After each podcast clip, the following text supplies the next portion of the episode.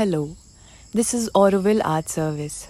On the occasion of Sri Aurobindo's 150th birth anniversary, we bring to you the readings of his book, The Ideal of Human Unity in Different Languages.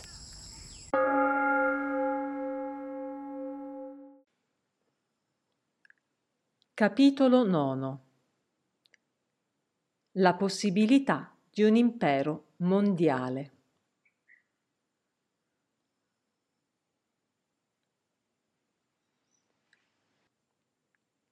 Progresso dell'idea imperiale, dallo stadio in cui essa è artificiale e in via di edificazione, a quello in cui diventa una verità psicologica realizzata che controlli la mente umana con una forza e vitalità uguali a quelle che ora pongono l'idea nazionale al di sopra di tutti gli altri movimenti collettivi, è solo una possibilità non una certezza per il futuro.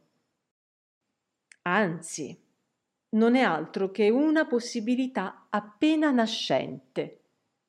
E finché non sarà emersa da questa condizione incipiente in cui è alla mercé dell'infinita stupidità dei governanti, delle veementi passioni delle grandi masse umane, degli ostinati interessi degli egoismi costituiti, non potremmo avere alcuna certezza che non muoia subito appena nata.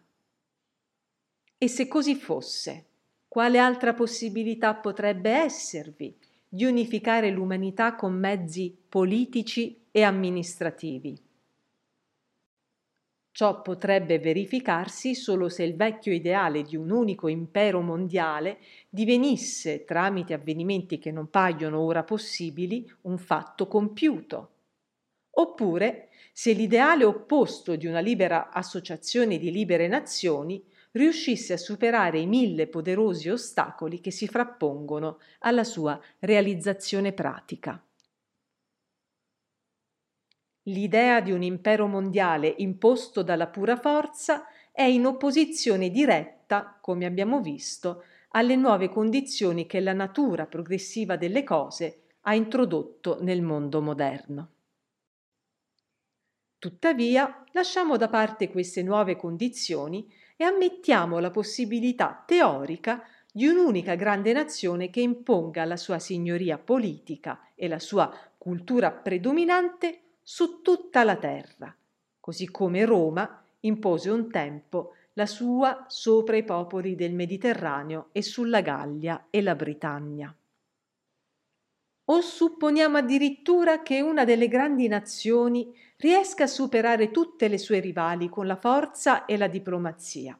E poi, rispettando la cultura e la vita interiore separate delle nazioni assoggettate, assicuri il proprio dominio con l'attrattiva di una pace mondiale, di un'amministrazione oculata e di una perfetta organizzazione della conoscenza e delle risorse umane per il miglioramento dello stato attuale dell'umanità.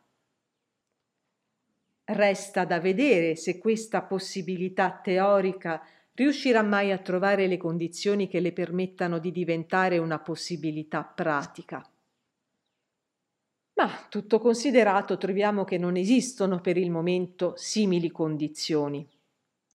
Anzi, sono tutte contrarie alla realizzazione di un siffatto sogno grandioso che potrebbe soltanto verificarsi attraverso immensi cambiamenti, ancora nascosti nel segreto del futuro. Si suppone comunemente che l'impulso che ha portato la Germania alla sua recente contesa col mondo fosse proprio radicato in un simile sogno imperiale. Fino a che punto ci fosse una qualche cosciente intenzione del genere nelle menti direttive della Germania è un interrogativo che lascia qualche dubbio, ma è ormai certo che se la Germania avesse vinto la guerra, come inizialmente si aspettava, la situazione creatasi l'avrebbe inevitabilmente portata a questo più grande tentativo. Essa infatti avrebbe goduto di una posizione di predominio, quale nessuna nazione ha mai posseduto nel periodo conosciuto della storia mondiale. E le idee che hanno recentemente guidato le menti tedesche, l'idea della sua missione, della sua superiorità razziale, dell'eccellenza della sua cultura, scienza e organizzazione, del suo diritto divino di guidare la terra e imporle la sua volontà e i suoi ideali, queste idee, insieme con l'avido spirito del moderno commercialismo, l'avrebbero inevitabilmente spinta ad intraprendere la dominazione universale come un incarico divino. Il fatto che una nazione moderna è anzi la nazione più avanzata in quanto a efficienza, utilizzazione pratica della scienza, spirito di organizzazione, assistenza statale e intelligenza nel trattare i problemi nazionali e sociali e nel gestire la prosperità economica, tutto ciò insomma che l'Europa intende per civiltà, il fatto quindi che una simile nazione fosse posseduta e spinta da siffatte idee e impulsi è certamente prova che i vecchi dei non sono morti, che il vecchio ideale di una forza dominante che conquisti, governi e perfezioni il mondo è ancora una realtà vivente e non ha ancora allentato la sua presa sulla psicologia della razza umana e non vi è neppure alcuna certezza che la recente guerra abbia ucciso queste forze e questo ideale. Infatti, l'esito della guerra è stato deciso dall'incontro tra forze opposte, dalla superiorità di un'organizzazione sull'altra, dall'utilizzazione migliore o almeno più fortunata proprio di quelle stesse armi che costituivano la vera forza del grande potere aggressivo teutonico. La disfatta della Germania per mano delle sue stesse armi non ha potuto di per sé uccidere lo spirito allora incarnato in essa. Ciò porterà probabilmente ad una nuova incarnazione dello stesso spirito in qualche altra razza o impero e allora si dovrà ricominciare da capo l'intera battaglia. Fintanto che i vecchi dei sono vivi il fatto che il corpo che animano sia spezzato o indebolito è cosa di poco conto, perché essi sanno bene come trasmigrare.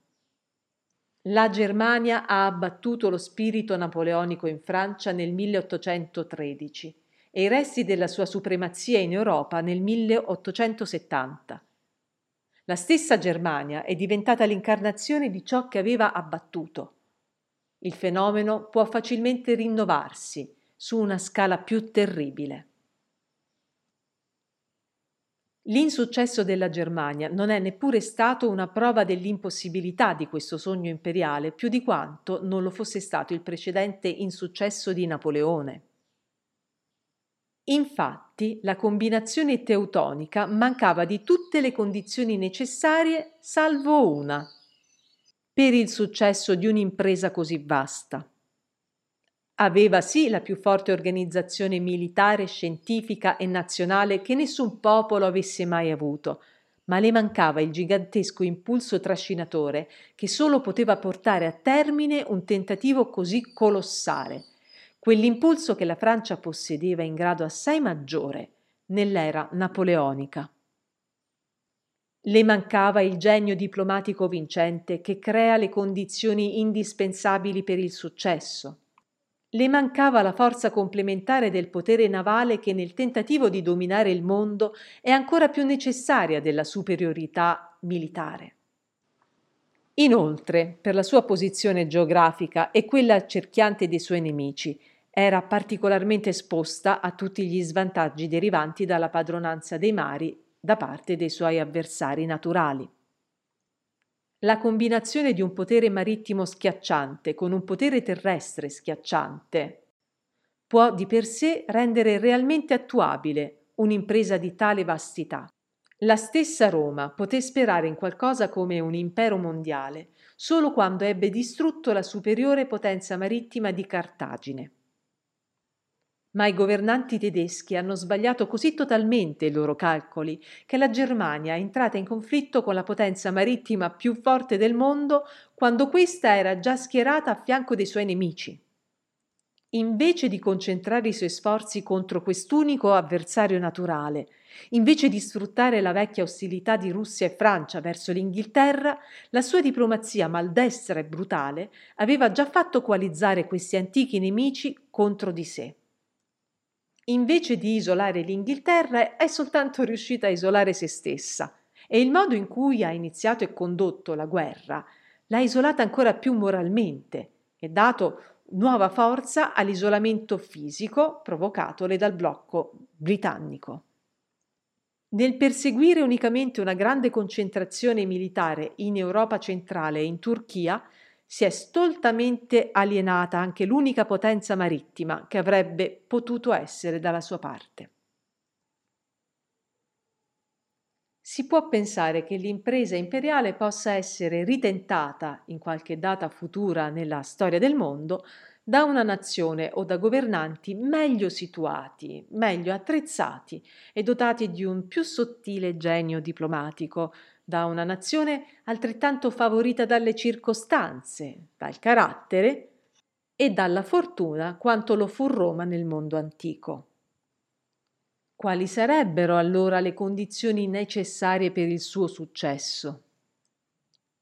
In primo luogo il suo obiettivo avrebbe poche probabilità di essere raggiunto se non potesse ritrovare l'eccezionale fortuna che permise a Roma di incontrare i suoi possibili rivali e nemici uno per uno ed evitare una coalizione tra le forze ad essa ostili.